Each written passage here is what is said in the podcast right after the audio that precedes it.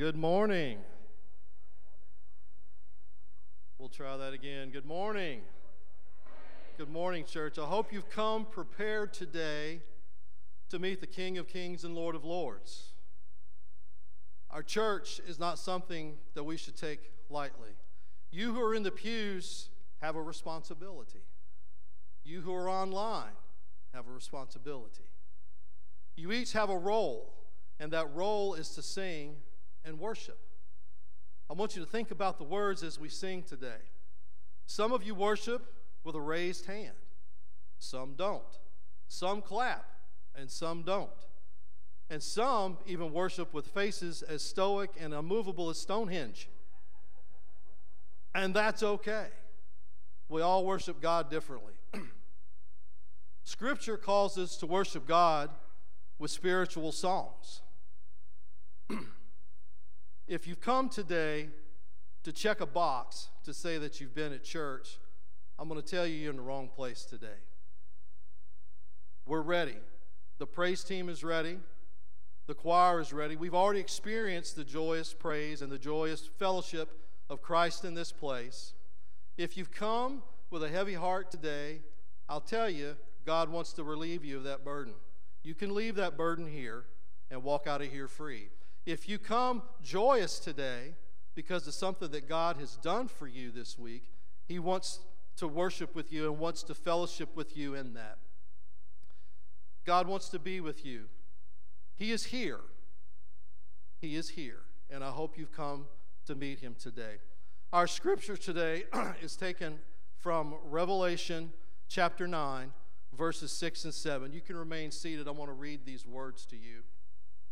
Then I heard something like the voice of a vast multitude, like the sound of cascading waters, and like the rumbling of loud thunder.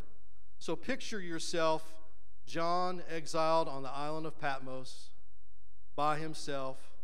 God's talking to him. John is getting a glimpse as to what's happening at the end of times. And God told him, Write it down, what you see and what you hear. And he hears this. He hears, Hallelujah, because our Lord God the Almighty reigns. Can you imagine that? How many millions of people in heaven singing that, saying that, and John getting to hear that and to feel it as he's there. Hallelujah! Because our God, the Almighty, reigns. Let us be glad, rejoice, and give him glory.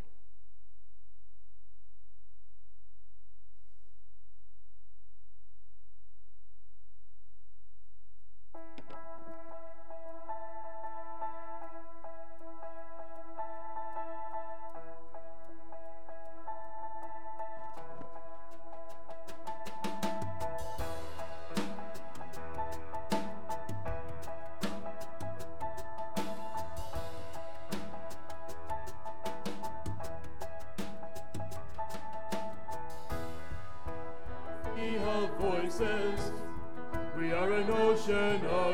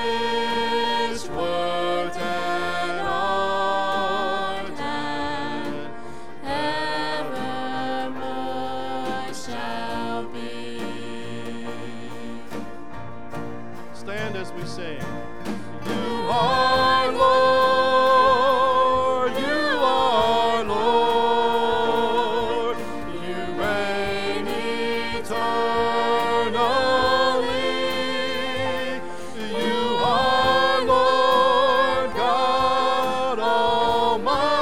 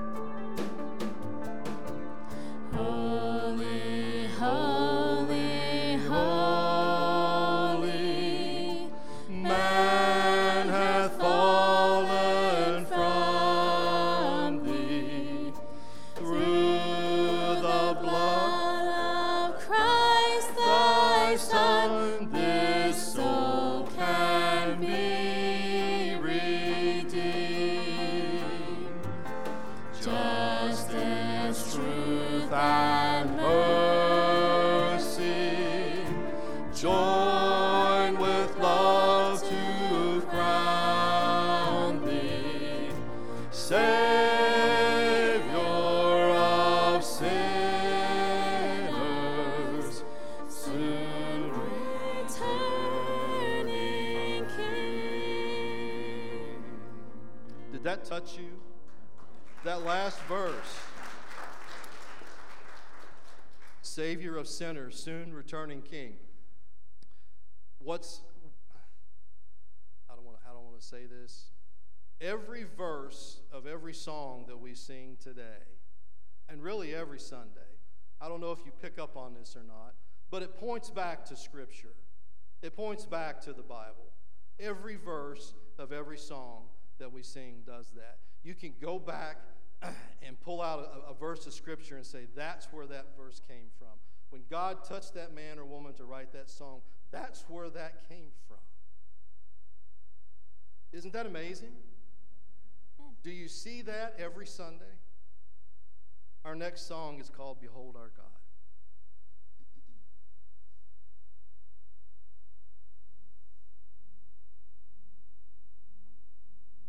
Who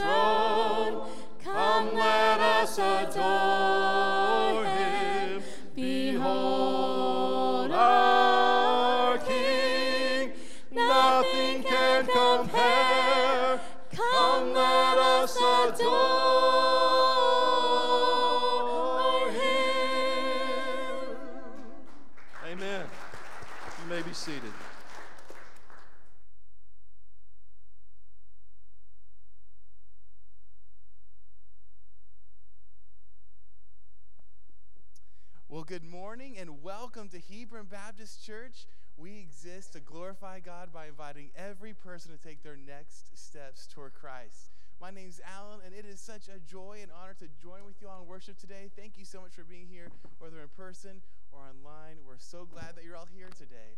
Well, if you are a guest here this morning, we want to extend a special welcome to you. Thank you for coming. We would love to get to know you, to know how we can pray for you and serve you. And so, one way we can do that is through a Connect card. That's a card in the back of the seat in front of you. If you would pull that out and fill that out, that'll let us know how we can minister to you. Then, after service, if you exit through these central doors, you'll turn left out in our lobby and you'll see our Next Steps desk. There, you can turn that card in, meet someone who would be happy to answer any questions that you may have about our church, and also give you a free gift. So, welcome, guests. We're so glad that you're here today. Well, we're going to transition now to a moment of prayer. And as we do, I encourage all of us to prepare our hearts for our act of worship through giving later in the service. So please join me in prayer. Good morning, Heavenly Father. Lord, we give you praise today. You are worthy of our praise. And this morning, we lift up to you our church's core value of joyful hospitality. Thank you, Lord, for being so hospitable toward us. We are so undeserving of your grace and your kindness, but your response to us has been to lavish love and hospitality toward us. You have welcomed us like prodigal sons into your family, into, into your embrace, and open up the treasures of who you are to us. Thank you, Lord. Thank you for, for being so kind to us. And we pray that that would be reflected in our own lives, that you would shape our hearts to be like yours, and more and more you would develop in us hospitality toward others. We pray even this week that you would give us opportunities to be hospitable, to open up our time, our influence, our homes to those around us, both in this church body and to our neighbors around, that your name would be glorified.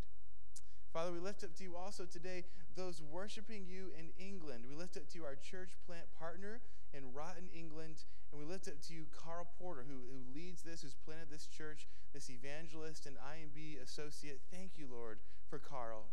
We pray that you would bless this church plant, that many people would come and come to interact with people who love you and see the amazing hope that they have. We pray that people would come and say yes to you, Jesus, and grow closer to you. We also lift up to you the, the carol service that Carl and his team are preparing for December. Please bless this outreach for your glory. Closer to home, Lord, our hearts lift up to you many in our midst who have health concerns. We pray this morning for Kay Boots who recently fell and has undergone surgery. Please be with Kay as she recovers. I pray for a speedy recovery, a full recovery. Please bless her in this time. We pray for April Lape, who just learned that she has cancer. She'll be starting chemotherapy, and we ask that you would bring healing to April. Please be with her in this time and draw her close to you in this time. Lord, we lift up to you David Haddo, who's having surgery on his thumb on Tuesday, recently had an accident with his thumb. We ask for a full healing. Please be with David and his family through this process. We do pray for healing and your presence there with them. And we also pray for Pastor Mark, who's not been doing well this past week with a flu like virus. Please be with Mark and many others. We ask that you would bring healing to us. And finally, Lord, we pray for healing for our souls. We take a moment and we confess to you that we have all sinned. We have all fallen short of your holy standards. We come to you broken and sinful and in need of a Savior. And thank you that that is exactly what you are for us. Thank you, Father, for giving the Son, Jesus, who would die in our place, who would be sacrificed as a perfect lamb, atoning our sins. We pray that you would wash us clean by him and see us like you see him, that you would make us right in your eyes, and that that would be reflected more and more each day in our lives, that you would give us new life. Thank you for the sacrifice and the resurrection of our Savior Jesus. We continue to worship you in his name this morning. Amen.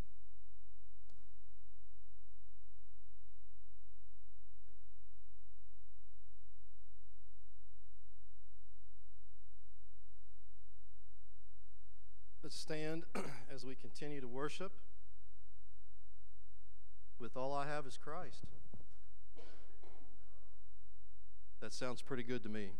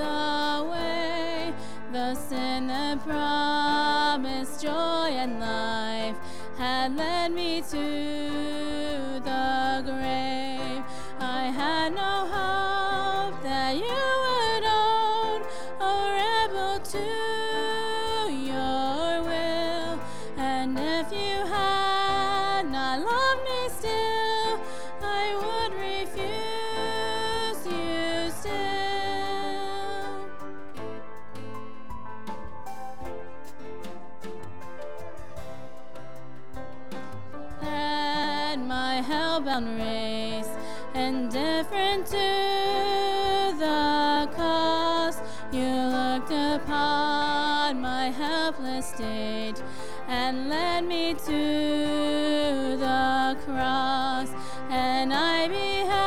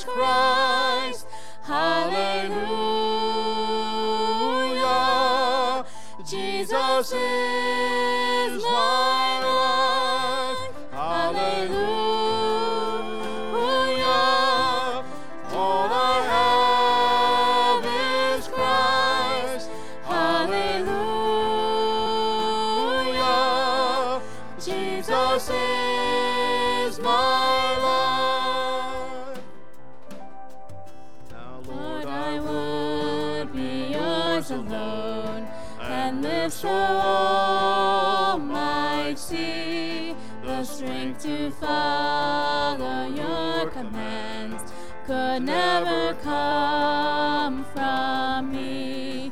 Oh, Father, use my ransom life in any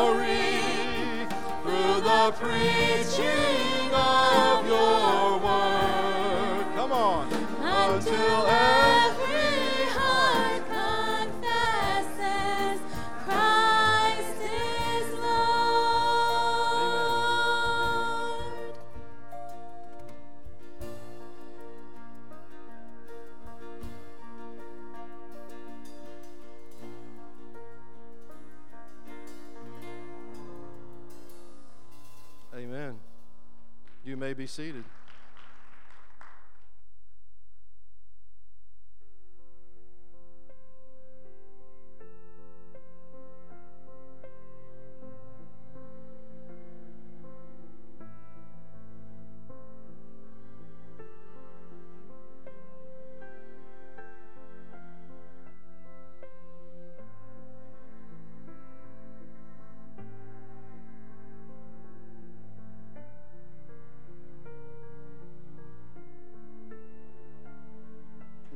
Good morning. I'm Pastor Sean, and we're glad that you're here. If you're guests that are worshiping Christ with us this morning, members, we're so glad that we're here gathered as a body of believers here, diving into God's Word and asking God to speak to us collectively. I want to thank Steve for leading us this morning, and uh, we're so grateful to have Steve part of Hebron Baptist Church and stepping in. And uh, when we, uh, uh, Pastor Mark is very, very sick. It's not the flu and it's not COVID, but whatever it is, he is very sick. And so we're thankful uh, for Steve, and we uh, ask that you please pray for him, for Pastor Mark. Uh, and uh, he probably shouldn't have been uh, uh, bragging about being so healthy a couple weeks ago. And pray for Miss Kay, our secretary. She fell on Thursday and broke her hip. And so it's just me, y'all. You know, so uh, just be, be with us this week and uh, uh, pray for me this week as we will make it all work. And I'm thankful for the body of Christ already, people like Steve and others who are already uh, pitching in to do things over the next couple weeks. So uh, we're thankful for that. But please be in prayer for both of them. Uh, before I go any further, I did want to do something this week. As a country, we honor our veterans. And it's so important for me, I know as a pastor, uh, that our first rights, our first uh, uh, freedoms is freedom of speech, but also freedom of religion. And so we're thankful to be in a country that, that I can proclaim Jesus, you can proclaim Jesus. And uh, we're thankful for our veterans who have served uh, just as the Spirit of Christ, laying down their lives for their friends, and that we know uh, that we are honored by them. So if you're a veteran here today, would you mind standing because we want to honor you this morning, uh, where give honor where honor is due.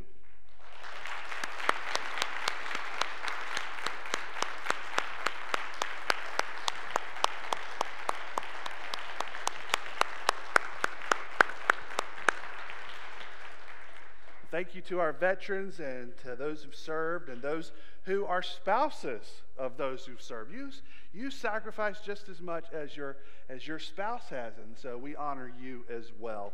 And so we are thankful for you. Well, our business now is with the Lord. And let me tell you, I'm excited to come preach after that type of singing. I mean, you guys really uh, proclaimed the name of Jesus well today. And so thank you for that. Uh, if you would, turn in your copy of God's Word to 1 Samuel chapter 2. 1 Samuel chapter 2 and verse 12. If you'd like to use the version that I'm preaching from, that you'd like to follow along, it's page 234 in the Pew Bible that's in front of you. And so you can turn there as well. Uh, for those of you who are visiting, uh, or maybe have just been out for sickness or other reasons last few weeks, uh, that we are walking through the first three chapters of 1 Samuel. And a prelude to a king, prelude to a kingdom, as God called and, and used Samuel uh, to be part of calling God's king for his people. Both he was influential in Saul's life, the people's king, and David's life, God's king. And so, what are the lessons that we've learned? Well, we've learned a lot of lessons through Hannah's life the last few weeks, right? And now we're kind of turning to some other people that we learn. First, we come to the priest at the time who is Eli and his sons. And in this passage, we see this contrast of two ways of living. And today we're going to look as it contrasts Eli's sons with Samuel. And so let's begin in verse 12 and we'll read to verse 36. Eli's sons were wicked men. They did not respect the Lord or the priest's share of the sacrifices from the people. When anyone offered a sacrifice, the priest's servant would come with a three pronged meat fork while the meat was boiling and plunge it into the container, kettle, cauldron, or cooking pot. The priest would claim for himself whatever the meat fork brought up. This is the way they treated all Israelites who came there at Shiloh. Even before the fat was burned, the priest's servant would come and say to the one who was sacrificing, Give the priest some meat uh, to roast because he won't accept boiling meat from you, only raw. That person said to him, The fat must be burned off first, and you take whatever you want for yourself. The servant would reply, No, I insist that you hand it over right now. If you don't, I'll take it by force. So the servant's sin was very severe in the presence of the Lord because the men treated the Lord's offering with contempt. Samuel served the Lord's presence. This mere boy was dressed in the linen ephod, and each year his mother made a little robe and took it to him when she went with her husband for the annual sacrifice. Eli would bless um, Elkanah and his wife. May the Lord give you children by this woman in place of the one she has given to the Lord. And they would go home. The Lord paid attention to Hannah's need, and she conceived and gave birth to three sons and two daughters. Meanwhile, the boy Samuel grew up in the presence of the Lord. Now, Eli was very old. He heard about everything his sons were doing in all Israel and how they were sleeping with the women who served at the entrance of the tent of meeting. He said to them, Why are you doing these things? I've heard about your evil actions from the, these people. No, my sons, the news I hear the Lord's people spreading is not good. If one person sins against another, God can intercede for him. But if a person sins against the Lord, who can intercede for him? But they would not listen to their father, since the Lord intended to kill them. By contrast, the boy Samuel grew in stature and in favor with the Lord and with people. The man of God came to Eli and said, A man of God came to Eli and said to him, This is what the Lord says Didn't I reveal myself to your forefathers' family when they were in Egypt and belonged to Pharaoh's palace? Out of all the tribes of Israel, I chose your house to be my priest, to offer sacrifices on my altar, to burn incense, incense and to wear an ephod in my presence. I also gave your forefathers' family, all the Israelites, fire offerings. Why then are do all of you despise my sacrifices and offerings that I require in my palace, a place of worship? You have honored your sons more than me by making yourselves fat with the best part of all the offerings of my people Israel. Therefore, this is the declaration of the Lord, the God of Israel. I did say that your family and your forefathers' family would walk before me forever, but now this is the Lord's declaration. No longer. For those who honor me, I will honor. And those who despise me will be disgraced. Look, the days are coming when I will cut off your strength and stretch uh, and the strength of your forefathers' house, so that none in your family will reach old age. You will see distress in the place of worship, in spite of all that is good in Israel, and no one in your family will ever again reach old age. Any man from your family I do not cut off from my altar will be bring grief and sadness to you, and all your descendants will die violently. And this will be the sign that comes to you concerning your two sons, Hophni and Phinehas. Both of them will die on the same day. Then I will raise up a faithful priest for myself. He will do whatever is in my heart and my mind. I will establish a lasting dynasty for him, and he will walk before me, my anointed one, for all time. Anyone who is left in your family will come and bow down to him for a piece of silver and a loaf of bread. He will say, Please appoint me to some priestly office so I could have a piece of bread to eat. Let us pray. Heavenly Father, we come to you taking seriously the account of your word. God, we know as we come to you, as we have sung boldly and confidently, and I pray from our hearts that we behold you are a God who is holy. And we come to your word that is holy. And that we come expectantly to meet with you here. That we honor you with hearing and agreeing with your word. And that we honor you with our life as we live your word. So, Lord, I pray this morning as we come that you would speak to us through your word that we may never be the same again. We ask this in Jesus' name. Amen. Some of you, or many of you, may be aware or familiar with Lawrence Peter Berra. Let me just give you the one that you know Yogi Berra. Yogi was a baseball Hall of Famer. He uh, played for my Yankees for many years, played in 15, uh, 14 World Series, and won 10 of them. He's a 15 time All Star, three time American League MVP player, and named to the All Century team. But little do you know, maybe people don't know this, but at age 19, he served in World War II. He was a veteran, and at age 18, he participated in the D Day invasion at Omaha Beach. But of course, he's known for his baseball playing and his yogiisms.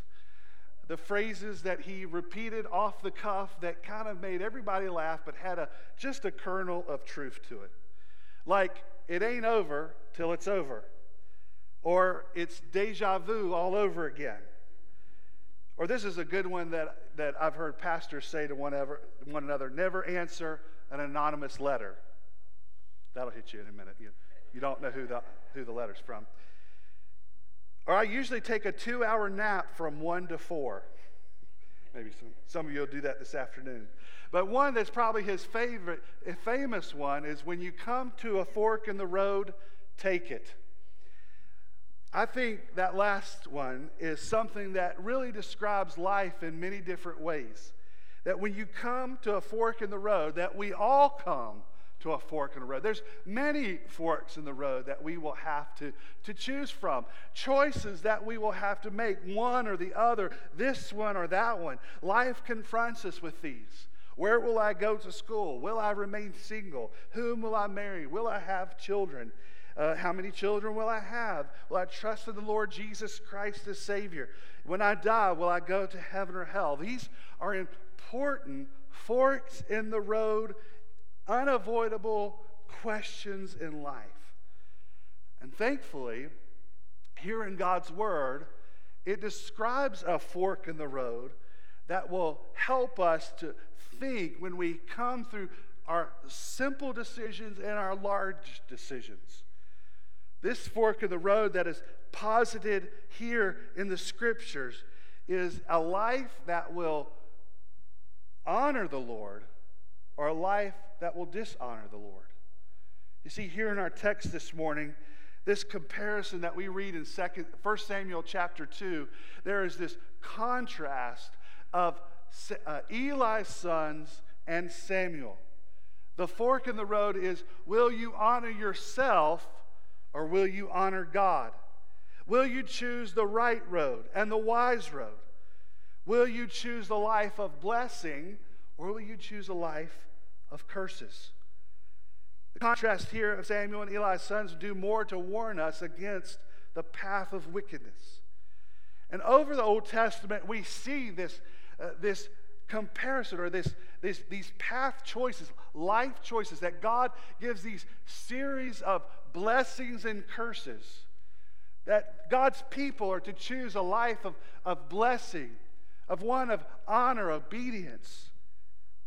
But many times, Israel chose a life of curses, diso- disobeying God, dishonoring God, uh, bowing before altars. All these things ended up in curses for them. God put this system into place for several reasons for the good of Israel. Because uh, Moses said that, that it was for this if you honor God with your life and honor the law, then you will uh, be rewarded with good things. That it was a reward, reward for obedience through the scriptures. God presents a reward for obedience for those who, who honor God, but also, in contrast, gives this rightful judgment for disobedience That if you follow the right rules of God, that you will be blessed. But if you disobey, there is judgment and rightful judgment before a holy God. But I think the ultimate goal that God, in His loving kindness, gave through the blessings and curses was always a call for repentance. That God would say, Trust me, love me, honor me, obey me, and you will be in a life of blessing.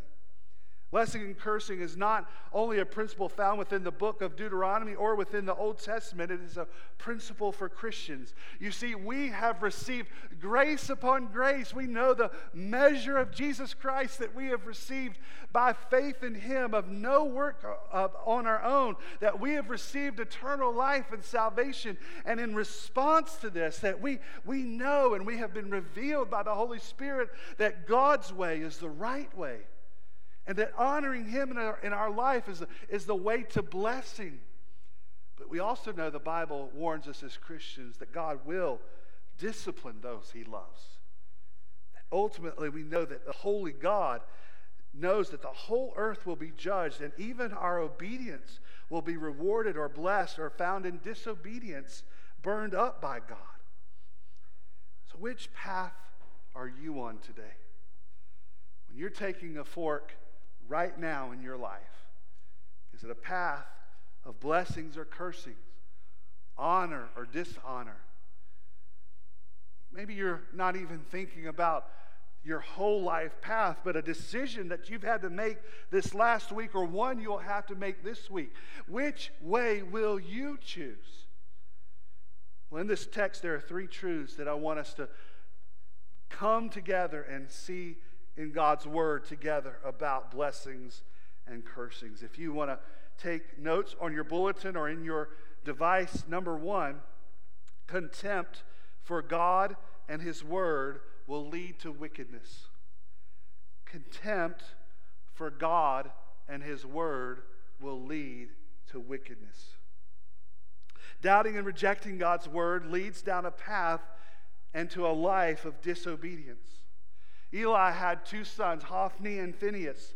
Because of his lineage, he was preparing his sons to take over for him. And so they had many different responsibilities. And part of that was receiving the offerings of the people to give to God. Some for thanksgiving, but many for sacrificing of sin. And in this, they stand as a warning for those who to reject God and his ways. Now, as we read this, you thought, well, man, this is, I mean, he, they were going to get some food anyways. The priests are supposed to receive a part of the sacrifice. What did it matter that they was getting raw food or, or sticking the fork when? And why did it matter if they were going to get some meat at all? Well, because clearly God's word had a prescription. God's word had said that actually the priest had, had a, a portion of the animal already that was supposed to be laid aside for the priest. What these two boys were doing was saying, Man, I'm hungry. I want to get as much as I can. And they would send their servant down and say, I just, just go in and get as much as you can.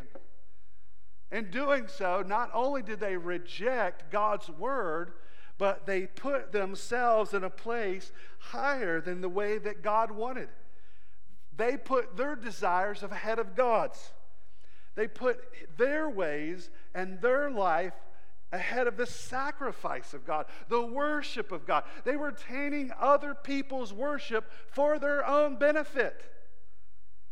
And the people's preference was violently overridden, and God's strict requirement was completely ignored. Hophni and Phinehas was sure of their own authority as priests. What the people wanted or thought that God wanted was irrelevant. They were not just inadvertently following a different pattern, they were deliberately and aggressively going against what they knew and what God had said was right. Now, interestingly, if we think of this as this principle, we know this is the beginning of disobedience and wickedness for our own life. Anytime we begin to make matters and choices for ourselves over God, we have already put ourselves above God and what He knows and says is right. And this is not a new revelation, is it? This is what happened in the garden when our first parents, Adam and Eve, were deceitfully uh, come against by the serpent, when serpent Satan himself, did God really say that? Or when he did say that, he didn't really mean that. You see, friends, anytime we start to already take God's word and twist it or doubt it, we have put ourselves above God.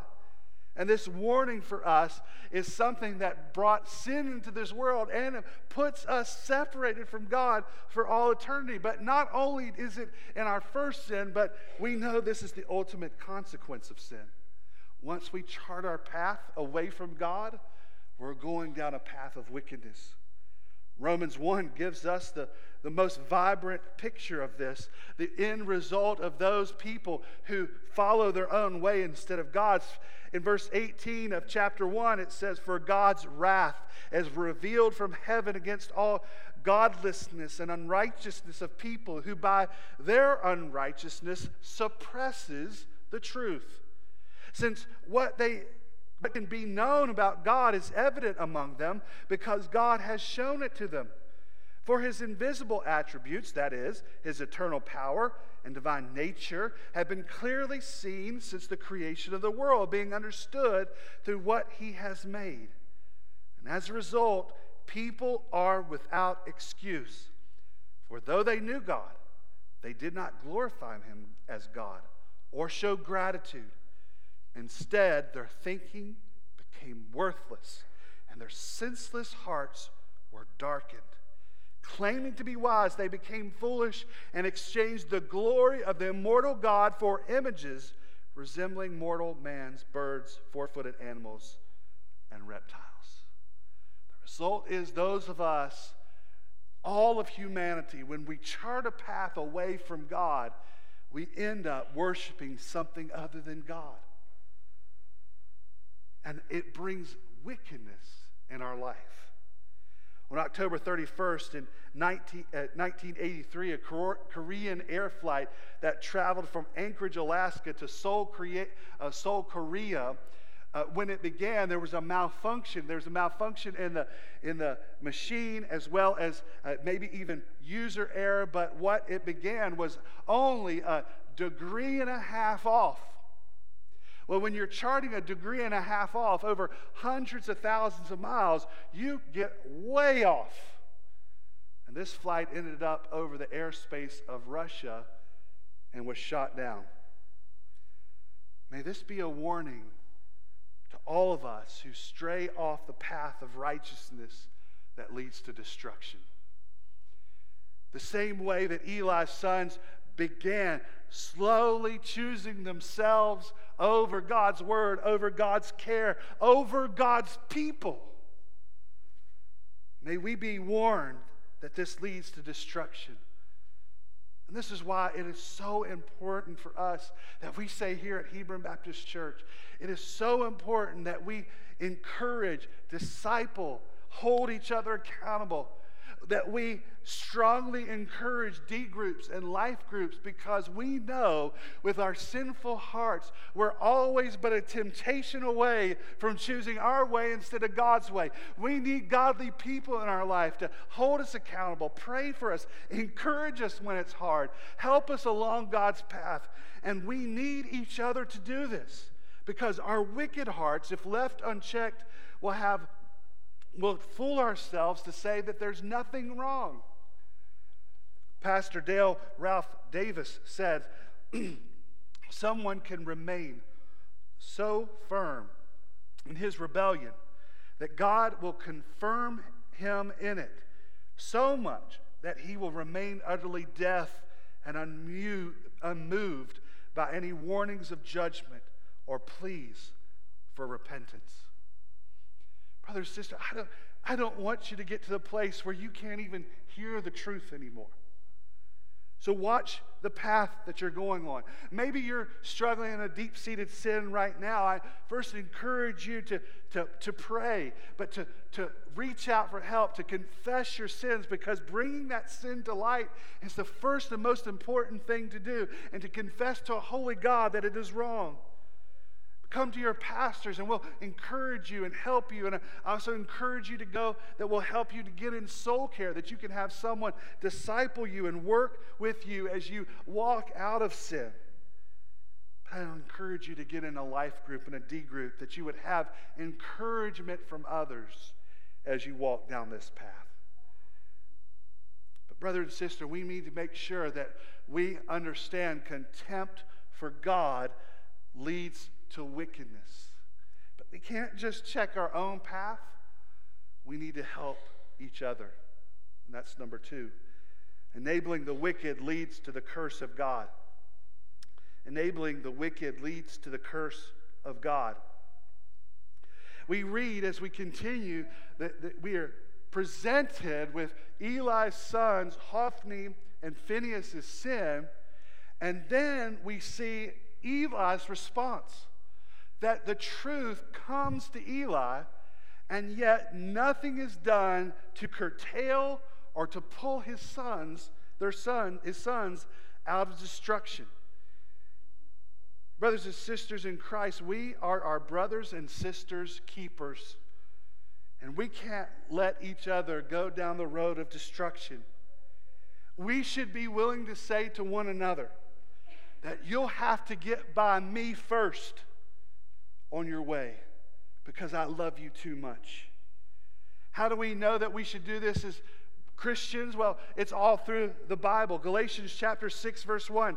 Brothers and sisters, if anyone is overtaken with any wrongdoing, you who are spiritual, restore such a person with a gentle spirit. 1 Corinthians chapter 5. For what business is it mine to judge the outsiders? Don't you judge those who are inside? God judges outsiders. Remove the evil person from among you. You see, we need to be about encouraging one another in holiness. And Eli failed to protect his sons and instead to be, chose to be an enabler of, his, of their sins. Eli was aware of the cruel nature of their, of, of, of their life, the way he was treating the people that God gave him to care for and for the very worship of God Himself. And yet, nothing was done. A few stern words, and things continued. Some might say, well, what could he do? They were adult children. And I tell you, this brings open a lot for many people who struggle and their adult children are making difficult decisions not to follow God and not to follow their path. And, and I pray for you, brother, sister. It's difficult, it's hard. There are no right answers. But I would say that we would say we are faithful before God when we are a constant clarion call to their heart when we hold up God's holiness to them. That we continue lovingly counsel them with God's word.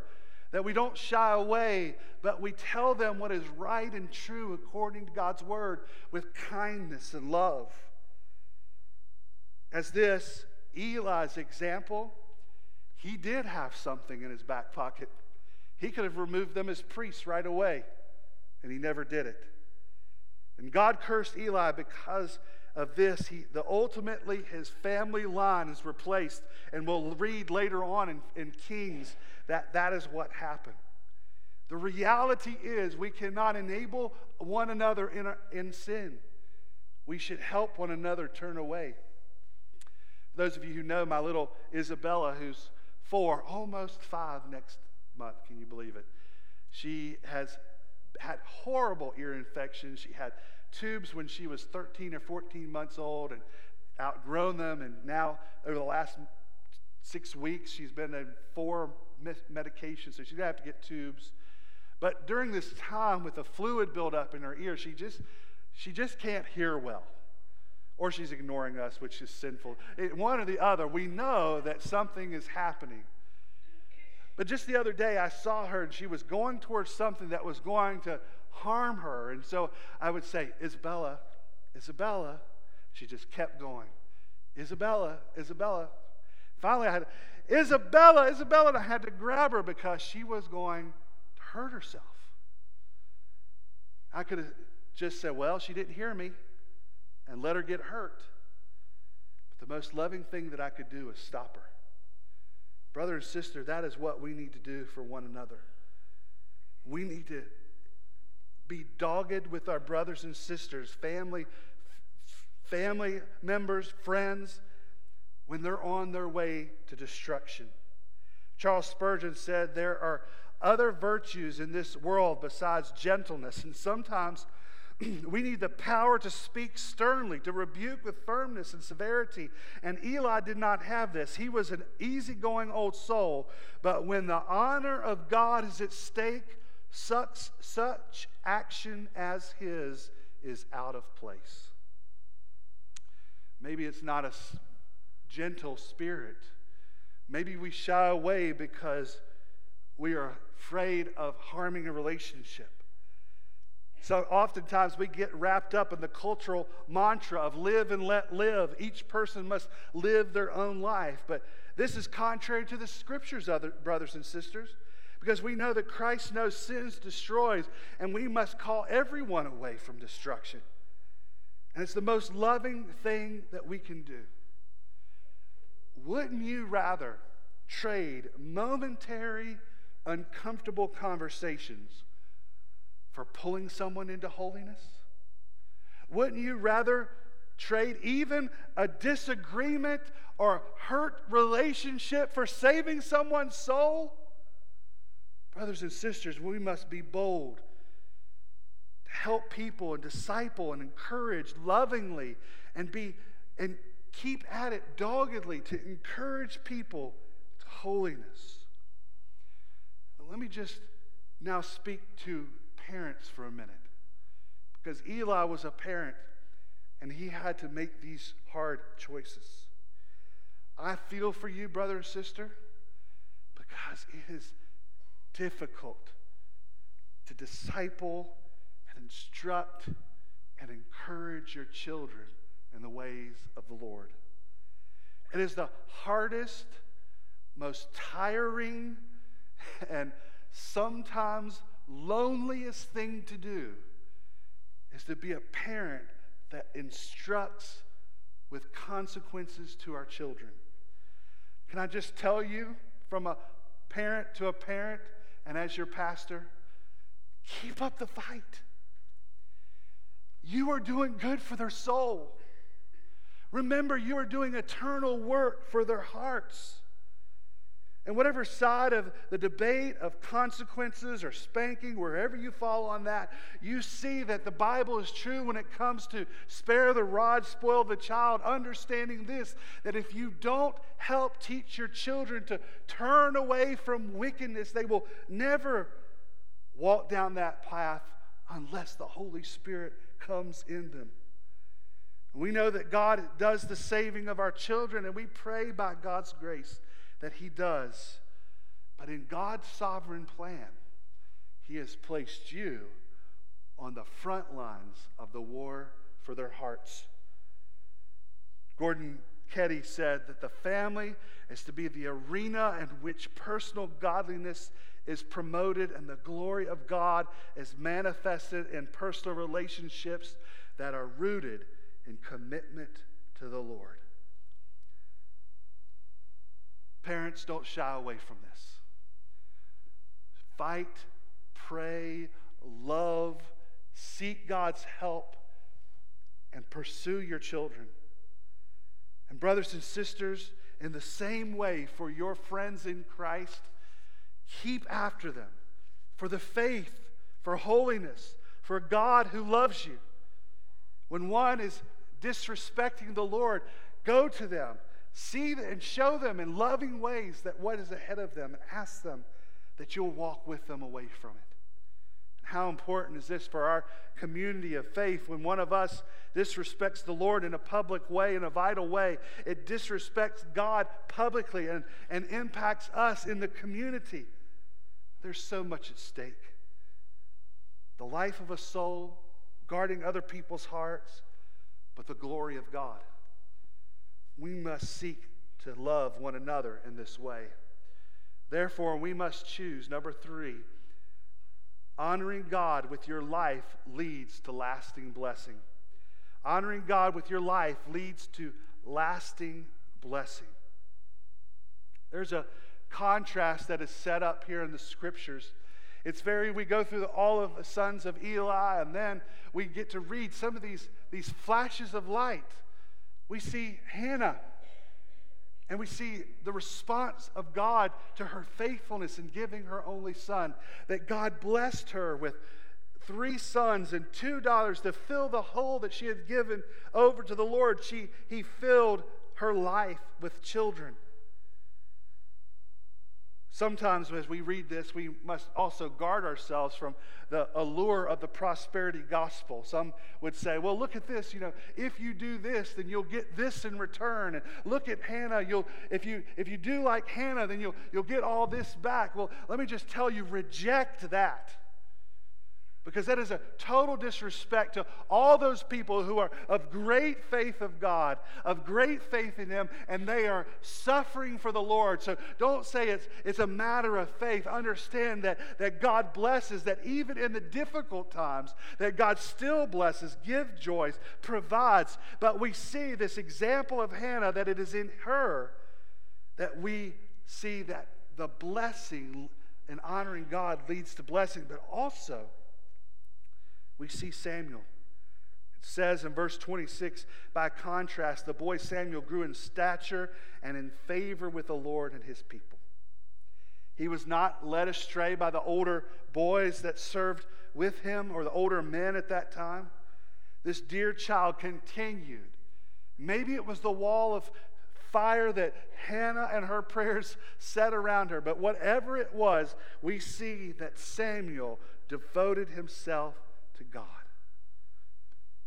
Brothers and sisters, this is our question. How do you devote yourself to the Lord? See, the stronger the roots, the harder for a tree to be pulled up. How are you honoring God in this way that you would live in a life that leads to blessing?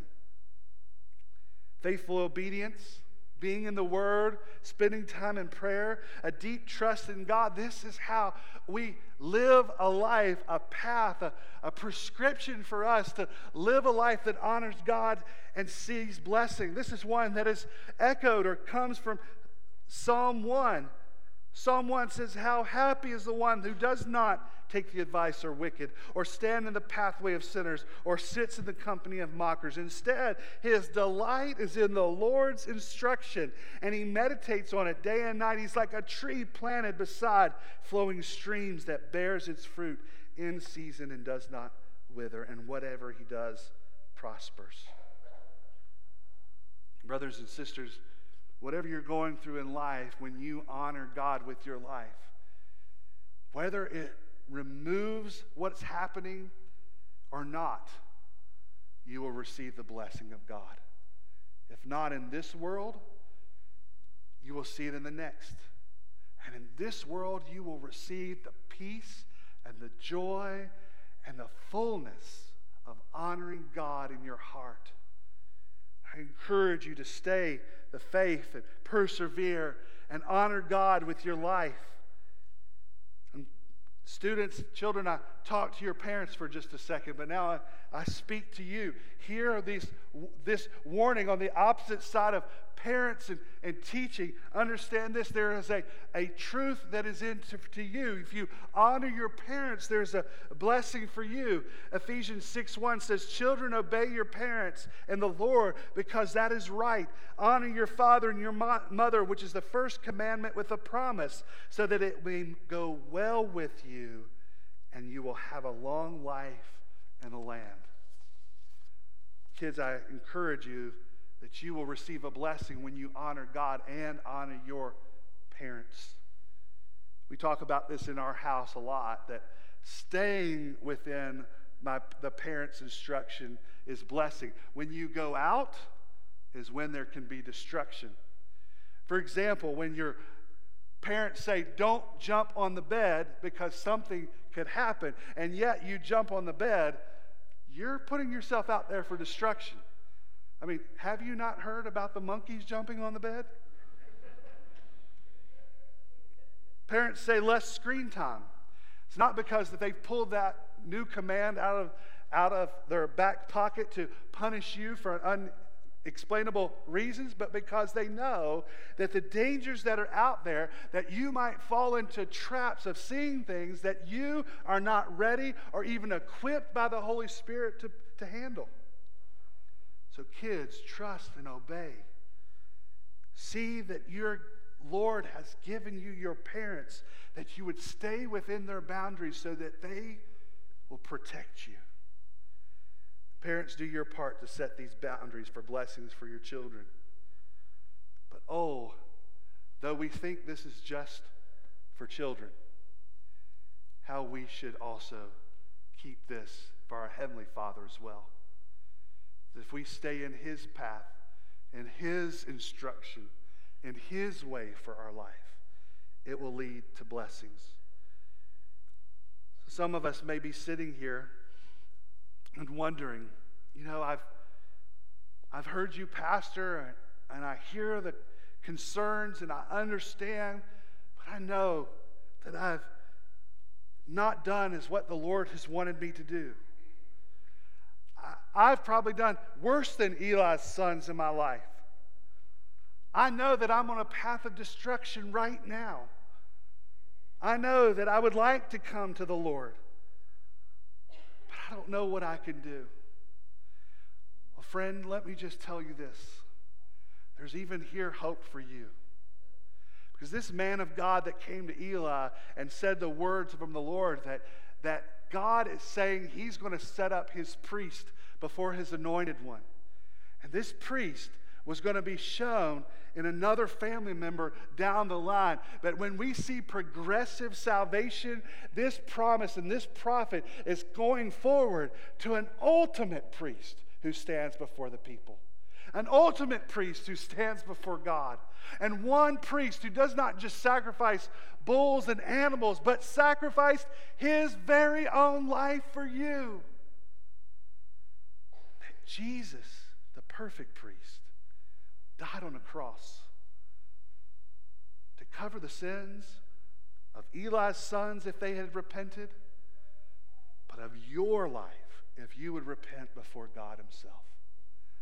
This is good news for us today Because even if our entire lives we have chosen the life or path of curses, there is one who has taken the curse for us, and that's Jesus Christ.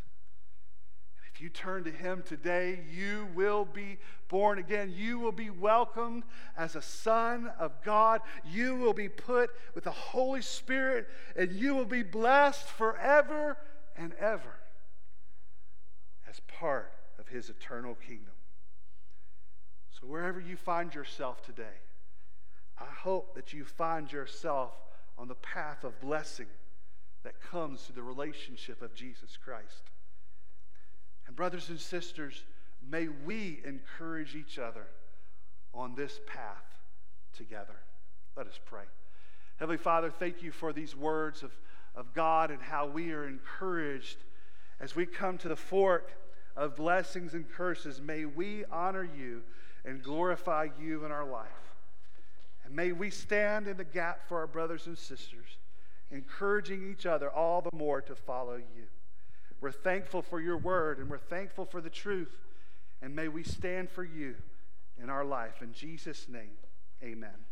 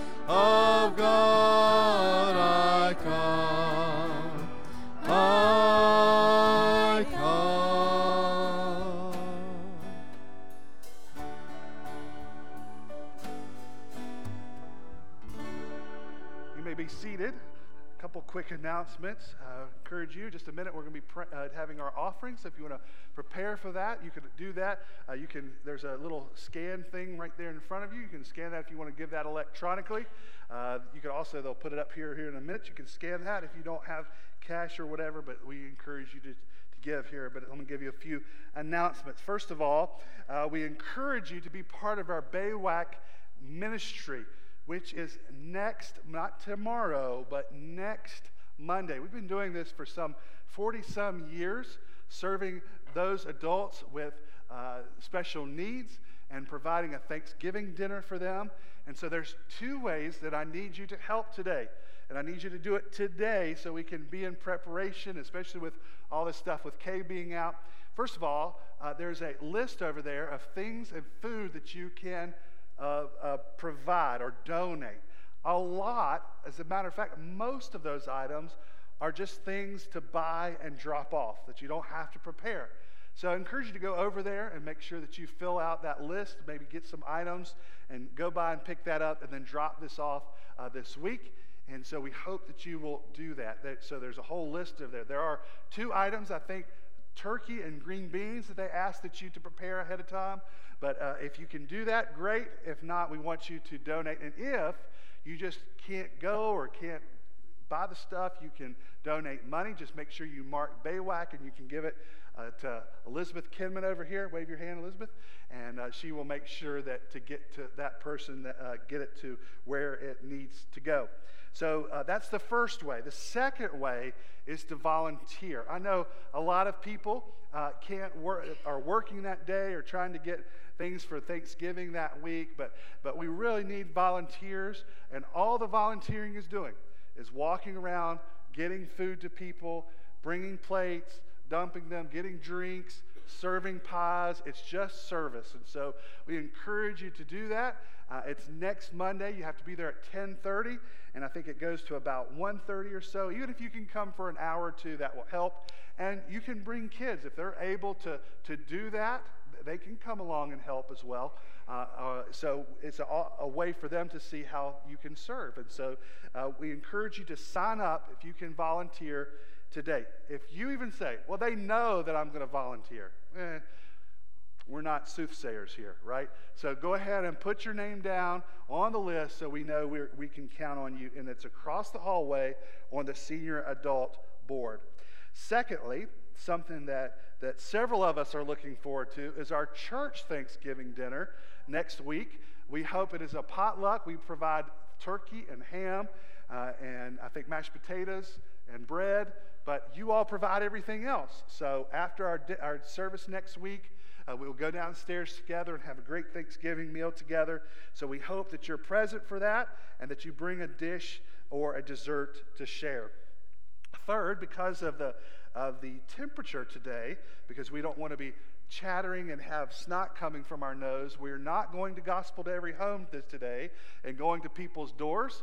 Uh, so that will be canceled today, but hopefully we'll be able to do that come spring when it's more warm. I think we have maybe one more week of that. No, this was the last. So we will start back up when it gets warmer in the spring of going to people's homes. So uh, cancel today. Fourth, our Christmas events, uh, if you don't know those, uh, you can go out to the Next Steps desk and we have all those printed for you so that you can plan as well as invite others to all of our Christmas events. Christmas is a great time to invite non believers and non Christians to church. Uh, they, they all know Christmas carols. They all know this stuff. So invite them and come along. Our first Sunday of Advent is November 27th. And all through December, we'll be having Christmas themed services as well as an orchestra on one of those days. And then on the 4th, we're going to be having our Fireside Christmas service, which is a great candle service, special music, and a surprise at the end. So many of you already know the surprise, but keep a tight. You know, uh, snitches get stitches around here. But don't tell, don't tell these, there's a lot of new people that don't know the surprise, okay? So don't spoil the surprise at the end of the fireside Christmas. That'll be a fun uh, activity together. And then finally, pray for Mark and Kay in their recovery. Well, let me go to the Lord and pray for our offering. Heavenly Father, thank you for, so much for the giving and uh, blessings that you give us through the offering. And uh, we know, Lord, it is through these events like BAWAC and the faithful giving of people that we can afford to bus them here, to provide a meal for them, encourage them with the gospel of good news for Thanksgiving. So, Lord, we're thankful for this, this gift that we will receive today. the gifts we always receive. May it multiply and may it, uh, Lord, help us to have generous hearts. In Jesus' name, amen. go,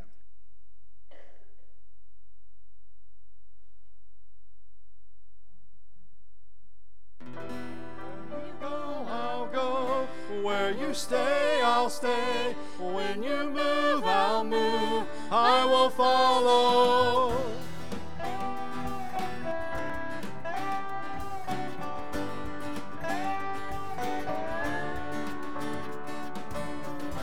All your ways are good, all your ways are sure. Trust in you alone, higher than my sides, high above my life. I will trust in you alone. Where you go, I'll go. Where you stay, I'll stay. When you move, I'll move. I will follow you. Serve, I'll serve. If this life I lose, I will follow you.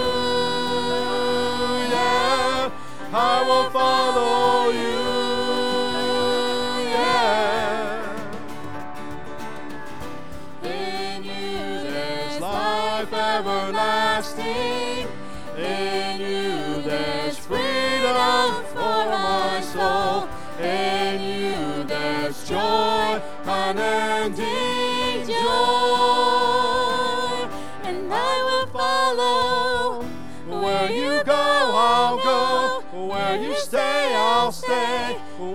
You move, I'll move. I will follow you.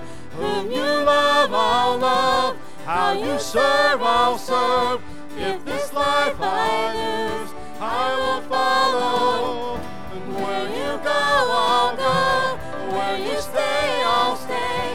When you move, I'll move. I will follow you. Whom you love, I'll love. How you serve. If this life I lose, I will follow you.